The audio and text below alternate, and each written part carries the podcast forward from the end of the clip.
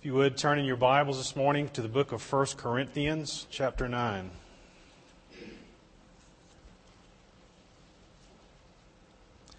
First Corinthians chapter 9, we're going to be looking at the first 14 verses of this chapter this morning. It's really a two part sermon. As you see, the title is Paul's Example of Sacrifice, Part 1. And the next time when we uh, look into this uh, chapter, we'll be doing Part 2. And so you see our keywords this morning are apostle, wages, and gospel for you worshipers in training. Last week, we finished chapter 8, where we dealt with the specific question of whether or not it was right for the Corinthian people to go into an idol's temple and eat meat that had been used in the worship there. Paul's response to them on this issue was to say that the Corinthians, whose consciences did not bother them in this matter, should be ready and willing to limit their freedom in this area for the sake of others, other believers whose consciences, rightly or wrongly, did bother them and thus might be tempted to go against uh, their conscience to, in imitation of their stronger brethren. But Paul did not simply expect that only the Corinthians congregation would exhibit this sort of other centered behavior. In the last verse of chapter 8, Paul states that he too is willing to practice this sort of lifestyle for the sake of his brothers and sisters, where he said, Therefore, if food makes my brother stumble, I will never eat meat lest I make my brother stumble. And so then, as chapter 9 begins, and we will be looking at this, this morning, Paul is not finished responding to this issue uh, that he started and raised in chapter 8. In fact, he will not really be finished responding to this issue until we get to the first verse of chapter 11. And so in the verses before us this morning, Paul picks up exactly where he left off in chapter 8 with his expressed willingness to do what he is instructing the Corinthians to do for one another. As proof that he means what he is saying, Paul goes on in chapter 9 to offer an example of how he has already done, he continues to do the very thing that he's asking them to do. Now, complicating Paul's teachings on this matter is the situation which, he, which we have seen before and which comes to the surface again here the fact that at least some of the people in this congregation, in, in the church in Corinth, had begun to question whether or not Paul uh, was a legitimate apostle, whether he was legitimately uh, the person to be bringing this teaching to them, and therefore whether his authority over them was valid.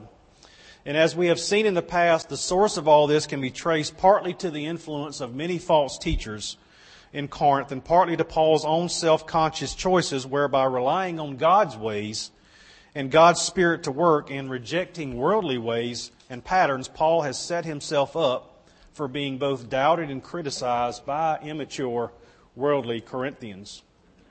This tragic situation becomes evident again here in chapter 9. So before he can even substantiate what he has said in chapter 8, before he can offer his own life as an example of the things he has been talking about in, in verse 13 of chapter 8, he has to pause firstly to defend his apostleship to them once more.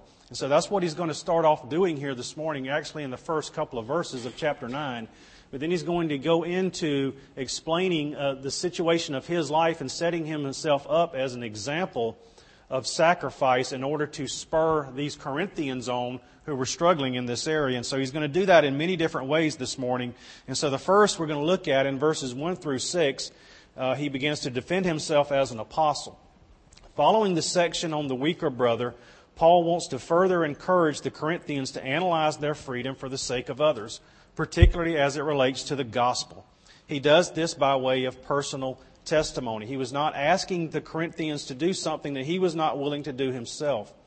Paul practiced what he preached, and he sets forth his own life as an example of living a life that is free in Christ, yet limited by a concern for the gospel. So I want to read, first of all, the first 14 verses, and then we'll start going through them uh, piece by piece chapter 9, verse 1. Am I not free? Am I not an apostle? Have I not seen Jesus our Lord? Are not you my workmanship in the Lord? If to others I am not an apostle, at least I am to you, for you are the seal of my apostleship in the Lord. This is my defense to those who would examine me. Do we not have the right to eat and drink? Do we not have the right to take along a believing wife, as do the other apostles and the brothers of the Lord in Cephas? Or is it only Barnabas and I who have no right to refrain from working for a living? Who serves as a soldier at his own expense? Who plants a vineyard without eating any of its fruit? Or who tends a flock without getting some of the milk? Do I, th- do I say these things on human authority? Does not the law say the same? For it is written in the law of Moses, You shall not muzzle an ox when it treads out the grain. Is it for oxen that God is concerned? Does he not speak entirely for our sake?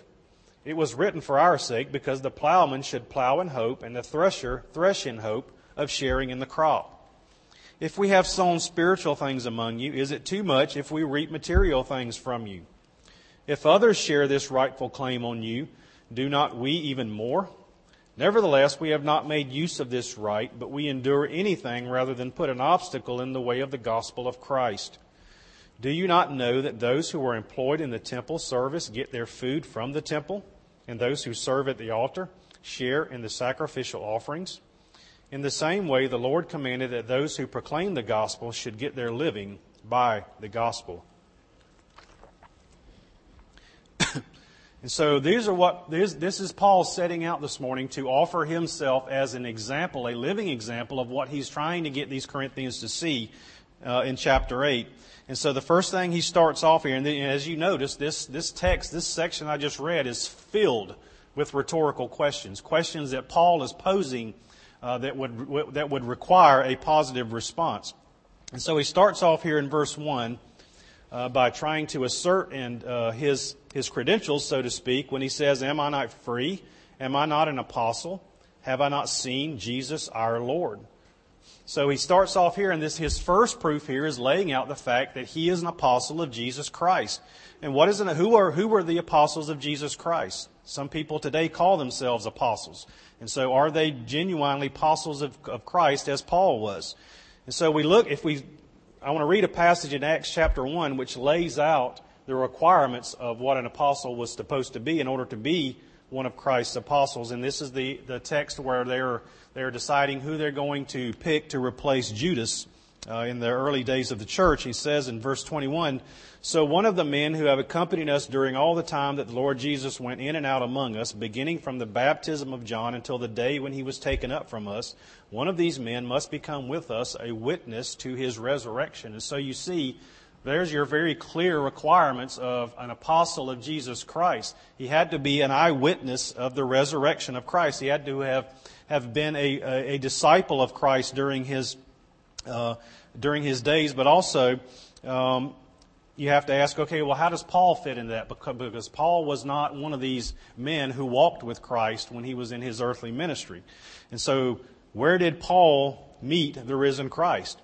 Well, we all know the story of Acts chapter 9 and Paul's uh, meeting the risen Christ on the road to Damascus. When he was going to Damascus, he, he thought he was going to, on behalf of the high priest, to arrest these Christians who were causing all these problems. And so Christ meets him, and he says there in, in verses 4 and 5 of Acts chapter 9, the Lord appeared to Paul on the Damascus road in his risen form, where Paul was converted and commissioned to be the apostle to the Gentiles. If you remember that bright light that shone around him and knocked him off his horse and he was blind for a time, and Jesus was sitting there, was, was there talking to him uh, on that road. And we know that that was the point of Paul's conversion as well as his commission. And so at that point, Paul had seen the risen Christ.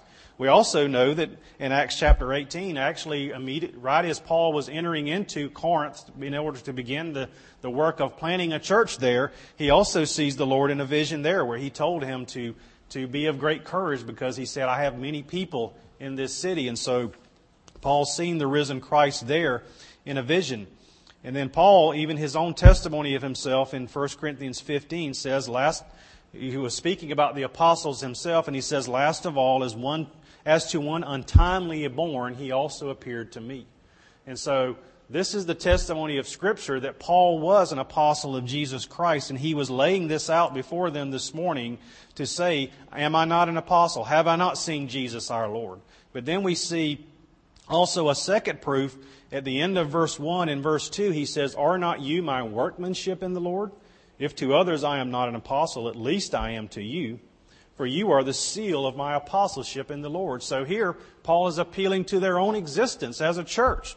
Are you not my workmanship in the Lord? Would you exist as a people of God if God had not sent me to you in order to plant you to bring the gospel to this city? This is how, this is the reason you are a Christian in the first place. Not that Paul was sovereign over their salvation, but he was the instrument that God brought to that city to bring the gospel, which is what converted them. And so they had forgotten that. And in, in, in, in old days, uh, uh, biblical days, the word, he says, For you are my seal of my apostleship, the seal was an official, a signet ring, so to speak, that a person would press into wax, whether it be on a, a letter or something that made it official. It had the, the markings of that person who had authority.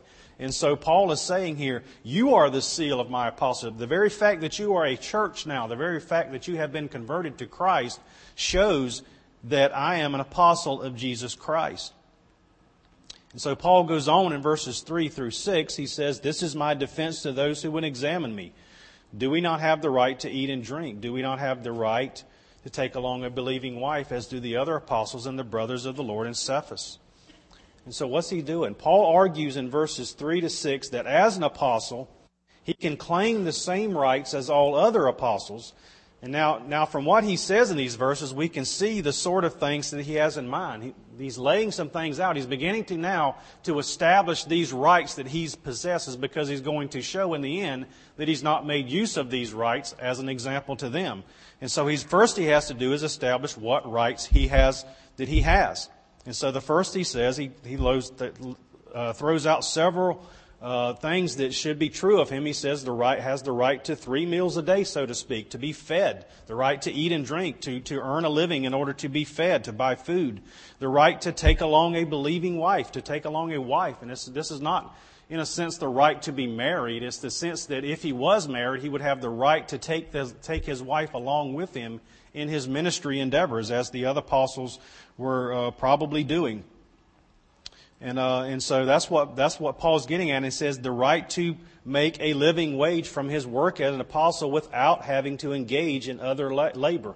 And this apparently was the normal practice of the apostles. They were, they were engaged in, in uh, being, they were not engaged in um, uh, uh, uh earning a living, so to speak. They were, they were receiving their, their wages from their gospel work.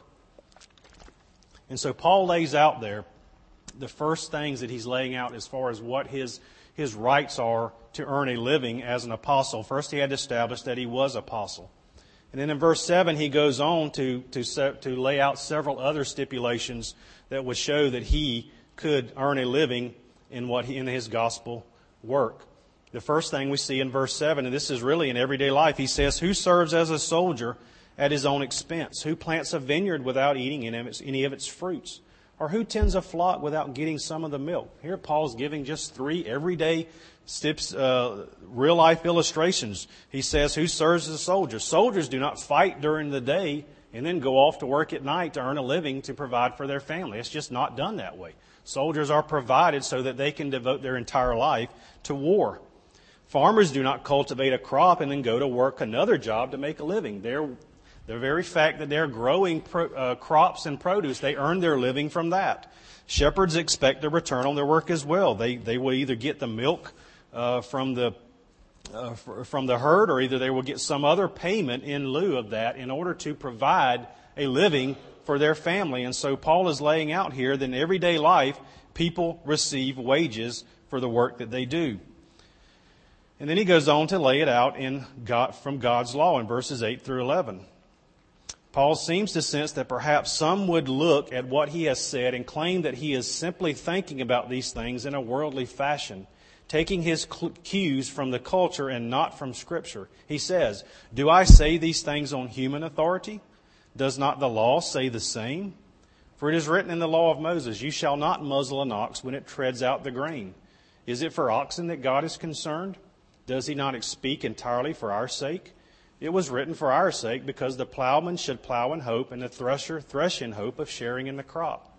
And so Paul is laying out here a, a, an argument from Scripture now. He goes back to Deuteronomy 24 uh, he, to, to develop and, uh, that, that God has laid this out beforehand. Paul reminds them of something which Moses wrote about not muzzling an ox when it treads out the grain. This command in Deuteronomy 25 appears in a list of miscellaneous commands which nevertheless have a common concern to promote and ensure justice in the day to day affairs of life. As a result, a number of different situations are addressed and envisioned, including this one regarding the treatment of livestock. And so he's laying out, because God was laying out a list of commands, day to day commands that the Jews would follow uh, in their everyday life. And so he laid out this command about how an, how a farmer should treat his oxen when he's treading out the grain. He should not just uh, harness, harness the, the shackles around his neck in a way that he could not, at, from time to time, eat some of the grain himself and thus be nourished. And so Paul is laying this out, saying, uh, this is what God has established from the beginning. And he's saying this is, God was not writing these things primarily just to teach us about animals and about how to treat them. I mean, that was one part of it. But he said, really and truly, what God is getting at in this command way back is that a worker should earn wages from his living. He should be paid for what he does. And so Paul is laying this out here from Scripture and from law. And he says it also, he says, if we have sown spiritual things among you, is it too much if we reap material things from you? And so he's trying to connect the two now. He's trying to say that even in the spiritual realm, even in the realm of, of working in the spiritual realm, uh, what, like an apostle would do, you know, we, he still should be able to earn a living. It, it's still, it's not a soldier, it's not a farmer, it's not a shepherd, but nonetheless, they should be able to reap material things, even though they have been working in the spiritual And so then Paul makes this, he makes this connection from there, on, from, from there to his own life and to Barnabas. And then in verses 12 through 14, we see three other ways that he lays this out. He says, It is done for others. If others share this rightful claim on you, do not we even more?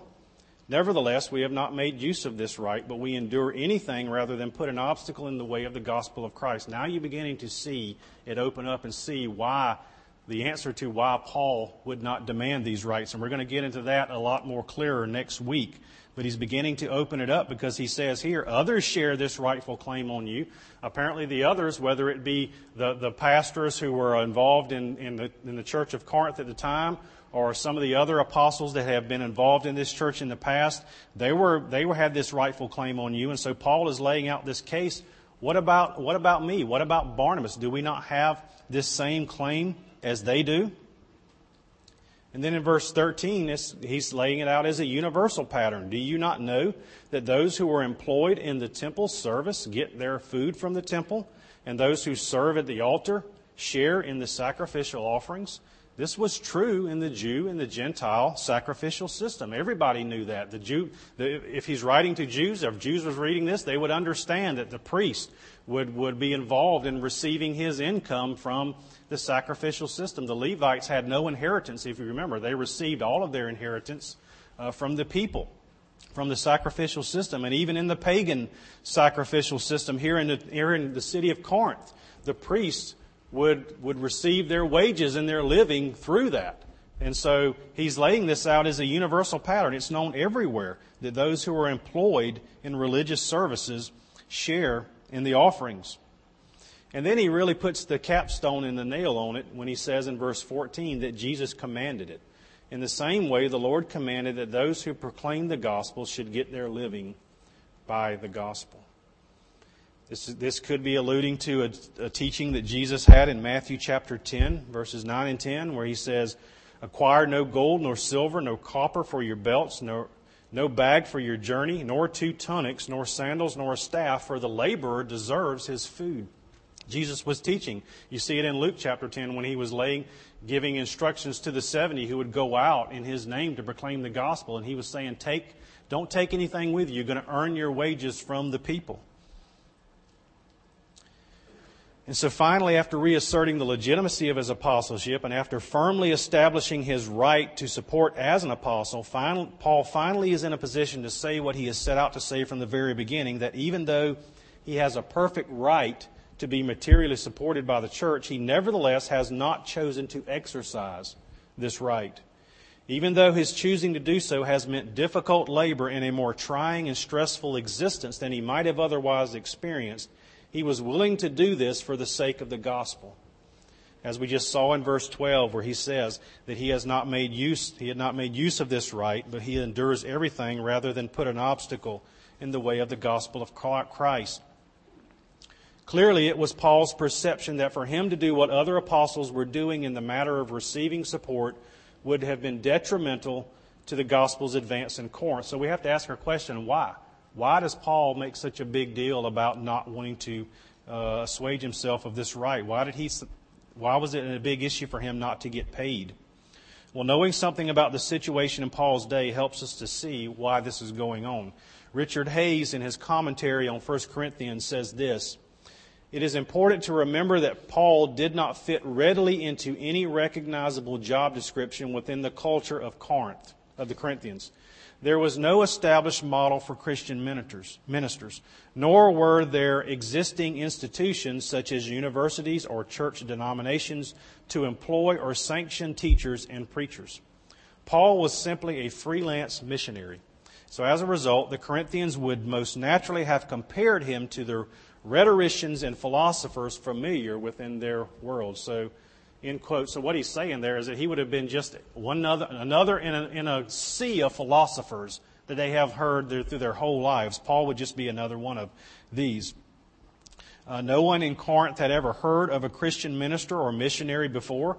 So, to all external par- appearances, Paul is just like every other philosopher who had showed up in the city. And unfortunately, these people did not always have the best of reputations among the people. Part of the reason for that was the manner in which they themselves supported themselves. There were typically four ways that a philosopher uh, in the city of Corinth would uh, provide for himself. Some of them charged fees, sold tickets for people to come and hear them speak. But people who took this approach were often accused of being greedy and manipulating people. Others charged no fees, but instead were supported by a wealthy person who believed in their cause. These philosophers were often taken up with responding to the whims and personal needs of their patrons and were open to the accusation of being unduly influenced by their dependence on this patron. Some philosophers simply resorted to begging on the streets, and apart from being a very un- uncertain sort of existence, these were sometimes seen both as leeches or parasites, sponging off of others. And then the fourth way, where some philosophers chose to work at a particular trade to support themselves.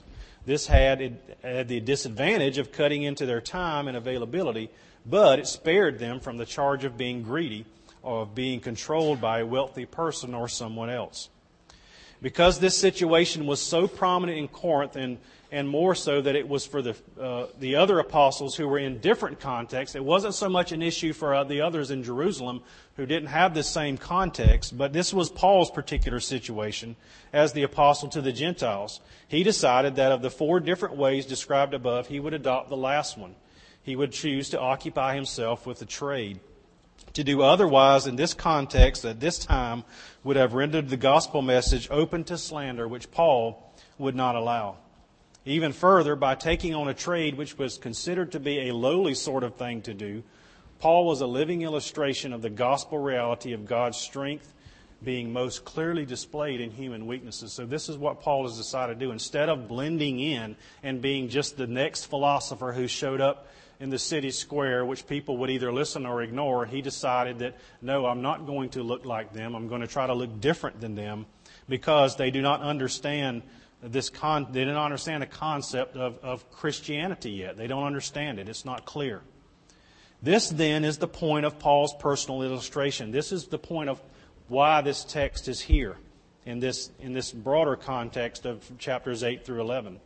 If Paul was willing to forego his more substantial rights of being materially supported as an apostle, and that with far more personal consequences, how much more should the Corinthians be willing to forego their rights with regard to the far less serious issue of eating meat offered to idols in an idol temple. This is why Paul wrote chapter 9, is to show them that he was willing to forego his rights. And these rights that he was willing to give up were substantially greater than what he was asking these other people to do to refrain from their liberty that they seen it, as they seen it, to go and eat idols in these temples, to continue in this environment.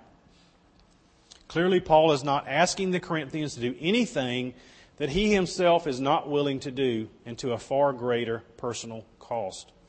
This is the significance of this passage in Paul's day. And so, in the next few minutes, as we bring this to a close, I want to focus on two implications for us of as we look at this passage this morning. One is more secondary to the main thrust of the passage, and the other is more primary. We'll start with the secondary implication, which has to do with the whole matter of supporting those who are in full time gospel work. The reason I say this issue is secondary importance is simply because in the context of 1 Corinthians 9, that's the, how the issue functions. In other words, Paul did not write 1 Corinthians 9 to build a case for supporting those who minister in, the, in, in, in Christ's church. That wasn't his main purpose. To be sure, he does make that case, and so it has merit for us to consider, and we will consider it. But he only makes the case in the service of a more significant purpose, encouraging self sacrificial behavior in the Corinthians. And so that's what I mean when I say it's a secondary issue, but it is an important issue, and it is here in the text. In thinking about this matter, then, I think there are two messages to be found as we think about this. One is for those, those who are in full time Christian work or considering full time Christian work, and the other is for congregations that benefit from their ministry. Now, admittedly, it seems and feels a little self serving for me as a full time gospel worker to stand up before you this morning and talk about this. However, that's what's in the text, and so we need to talk about it, and so we're going to try. For those in full time Christian work, this passage leaves us no choice but to ask and to keep asking ourselves some potentially uncomfortable questions. We need to ask ourselves what our being supported and the manner in which we are being supported says to this culture, to this context in which we minister today. What is the message being sent by these things? Does our being supported or the manner in which we are supported or the level in which we are being supported present an obstacle to the gospel of Christ in Rincon, Georgia in 2010? Paul perceived that it did in Corinth in the day that he was there. But the question for us to morning, for me this morning is to say, does this present a, a, a hindrance to the gospel work today in 2010 in Rincon, Georgia? Those who are engaged in full-time Christian work must be willing to be scrutinized on these issues. We must be willing to ask hard questions. We must, like Paul, be willing to endure hardship for the sake of the gospel if it need be. We have to ask ourselves are we willing to even take up other employment if that proves necessary in order to guard and protect the integrity of the gospel in this culture? These are hard questions, and we have to ask ourselves these questions. Ministers have to ask themselves these questions. I have to ask myself this question. I have a great deal of respect for bivocational pastors. I know many of them who work in other jobs and then they preach on Sunday or pastor churches. It's extremely difficult. And I have a great deal of respect for them. And their desire is one day, hopefully, their goals are always to be able to commit themselves 100% to the gospel work because it is so difficult. But nonetheless, realize that it is a tremendous, tremendous duty and it is hard work. And I have a great deal of respect for those who do it. And many of them do it quite well, I must say. And so that's the questions that I must ask myself as a gospel worker. Am I willing to endure hardship if the case presents himself? Is my being supported by this church an obstacle to this church and to the work of this church and this community? The second part of this is for congregations, for you, who benefit from the ministry of those who are in full time gospel work. These are hard questions as well. This passage forces you to ask whether or not you are taking care of and are committed to taking care of the under shepherds to whom God has entrusted to the care of your souls. Are you giving double honor, as Paul talks about elsewhere, to the elders that rule well among you? And so these are the questions that we have to ask ourselves as a congregation, as God's people, all everywhere have to ask themselves and consider these things. What ought to be happening in our churches is that congregations recognize and are willing and even enthusiastic to fulfill these obligations to their pastors. And on the other side of it, the pastors are equally willing and committed to holding that enthusiasm in check and making sure that there are no obstacles being, in place, being placed in the way of the gospel. That's how it ought to be. And that's the minor implication of this passage this morning. Paul is laying out a case for gospel workers to be to earn their living, to provide for their families from this text. But what was the major implication? What is Paul's major focus of why he wrote this chapter? It has to be the gospel first stance of Paul that so, so ordered and influenced his life. His passion to keep the gospel free and clear from any hindrances, whatever that might mean for him personally. And as a result of this gospel first stance, Paul was more than willing to forego his personal rights to abandon his apostolic privileges and bypass opportunity for the sake of the gospel's advance. To put it another way, what is on display here is the gospel driven sacrificial mindset and lifestyle of Paul. This is the lifestyle that was demonstrated by Jesus. It was modeled by Paul and ought to reflect the lives of God's people wherever they may be found. What, Paul, what broke Paul's heart about so many of the problems in the Corinthian church was their self indulgence, their spiritualized self centeredness that kept popping up all over the place. It was everywhere. We see this reality at work in the divisions that Paul talked about in chapters 1 through 3. We've seen it in the issue of sexual immorality in chapter 5, the matter regarding lawsuits in chapter 6, and in the questions regarding marriage and divorce in chapter 7. It was everywhere in Corinth. Self indulgence, self centeredness. And unfortunately, it's everywhere in the church today. The church out there and the church in here when you look across the landscape of evangelicalism, what is the word that comes more readily to mind? Indulgence or sacrifice? Let me ask that again. What is the word that comes more readily to mind as you think about the church, whether this church or other churches or churches everywhere? Is it indulgence or is it sacrifice? When you look across the landscape of your own heart, when you look at your own heart, when I look at my own heart, what is the word that comes to my mind? Indulgence or sacrifice? Are we a people that are more likely to cling fiercely to our rights or to surrender them? And even, or even maybe to chafe at the suggestion that we ought to surrender them. That's the question for us this morning as we look into our hearts, as we look individually at ourselves, as we look across the landscape of our church and even broadly outside of the walls of this church. Are we a people that have been called to sacrifice, or do we live in indulgence?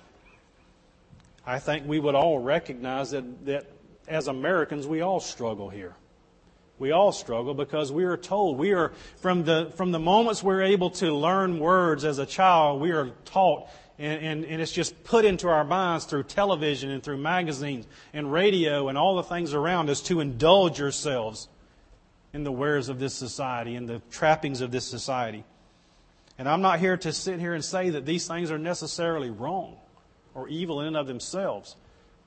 But indulgence to the point of idolatry is wrong. It's sin. And we have to look at that. Oh, that God would work so hard in our hearts that we are far more ready than we are far quicker to surrender our rights than we are to claim them. These are questions for you to reflect upon, comments and suggestions for you to reflect upon. That God would work so hard in our hearts that we would be far more ready and far quicker to surrender our rights, whatever they may be, that we are, than we are to cling to them or claim them. We need to be in prayer that our grasp of the gospel would be so clear and the sufficiency of Christ so strong in our minds that we are free and becoming freer all the time to both see the idols of our hearts and then let them slip away from our clutching hands. You understand what I'm saying when I say the idols of our hearts? Those things that we love so much that we could not live without. Those things that have taken the place of Christ in our life and they're there. Our, our hearts are idol factories. And we cling to them like a child clings to a toy that he just got. He will not let it go.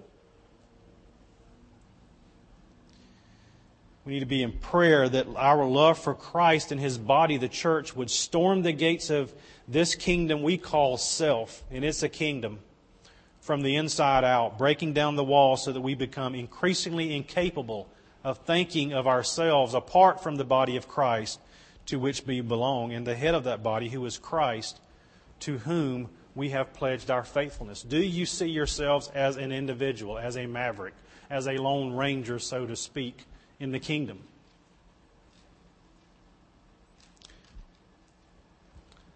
If we do, if we see ourselves, or if we act that way, then there is idolatry in our life. There are things that our life that we will not let go pride, arrogance. And so, my heart for us as a church that no matter what they may be, and Paul was laying out an example here, a very extreme example. He was saying, I, I, I should be able to, to support myself. I have that right. Nobody has told me to withhold that right. All the other apostles are receiving payment for their, or receiving wages for their work in the kingdom. They're being, they're, they don't have to worry about where they're going to get their next meal. They just focus on the Word. I have that right as well, but because I love the gospel so much, because I think it's going to be a hindrance right now at this moment, I'm going to withhold that right from myself because I love you so much and I love the gospel so much that I would rather die than put a hindrance in front of that. that that's what Paul is laying out for us today in these first 14 verses. And as we go into next week, he will answer the question more clearly of why he's doing this. He says in verse 15, But I have made no use of any of these rights, nor am I writing these things to secure any such provision. For I would rather die than have anyone deprive me of my ground for boasting. For if I preach the gospel, that gives me no ground for boasting, for necessity is laid upon me. Woe to me if I do not preach the gospel. For if I do this of my own will, I have a reward. But not of my own will, I am still entrusted with the stewardship. What then is my reward? That in my preaching I may present the gospel free of charge, so as not to make full use of my right in the gospel. So you see the heart of this apostle. He was willing to go without food for the sake of the gospel.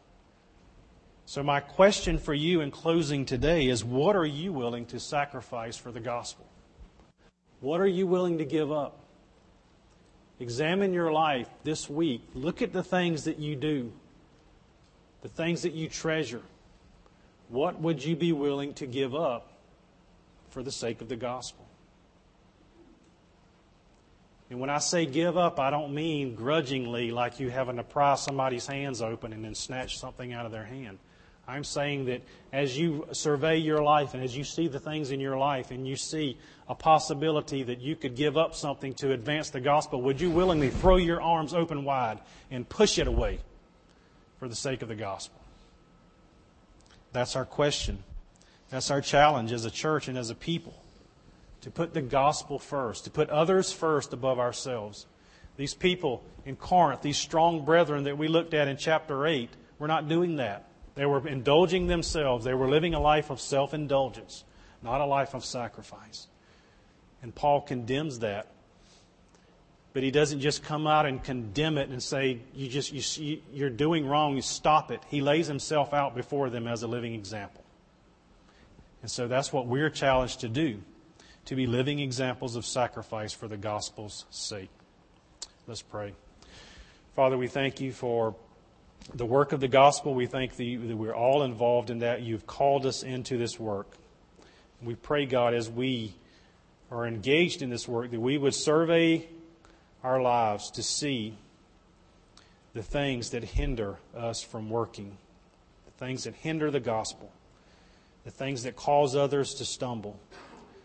And Father, help us always to look as, at this life as fleeting, at this place as not our home, but that we are pilgrims and sojourners through this life, and that we are here for one reason and one reason only, and that is to share the good news of the gospel and to make disciples of Jesus Christ.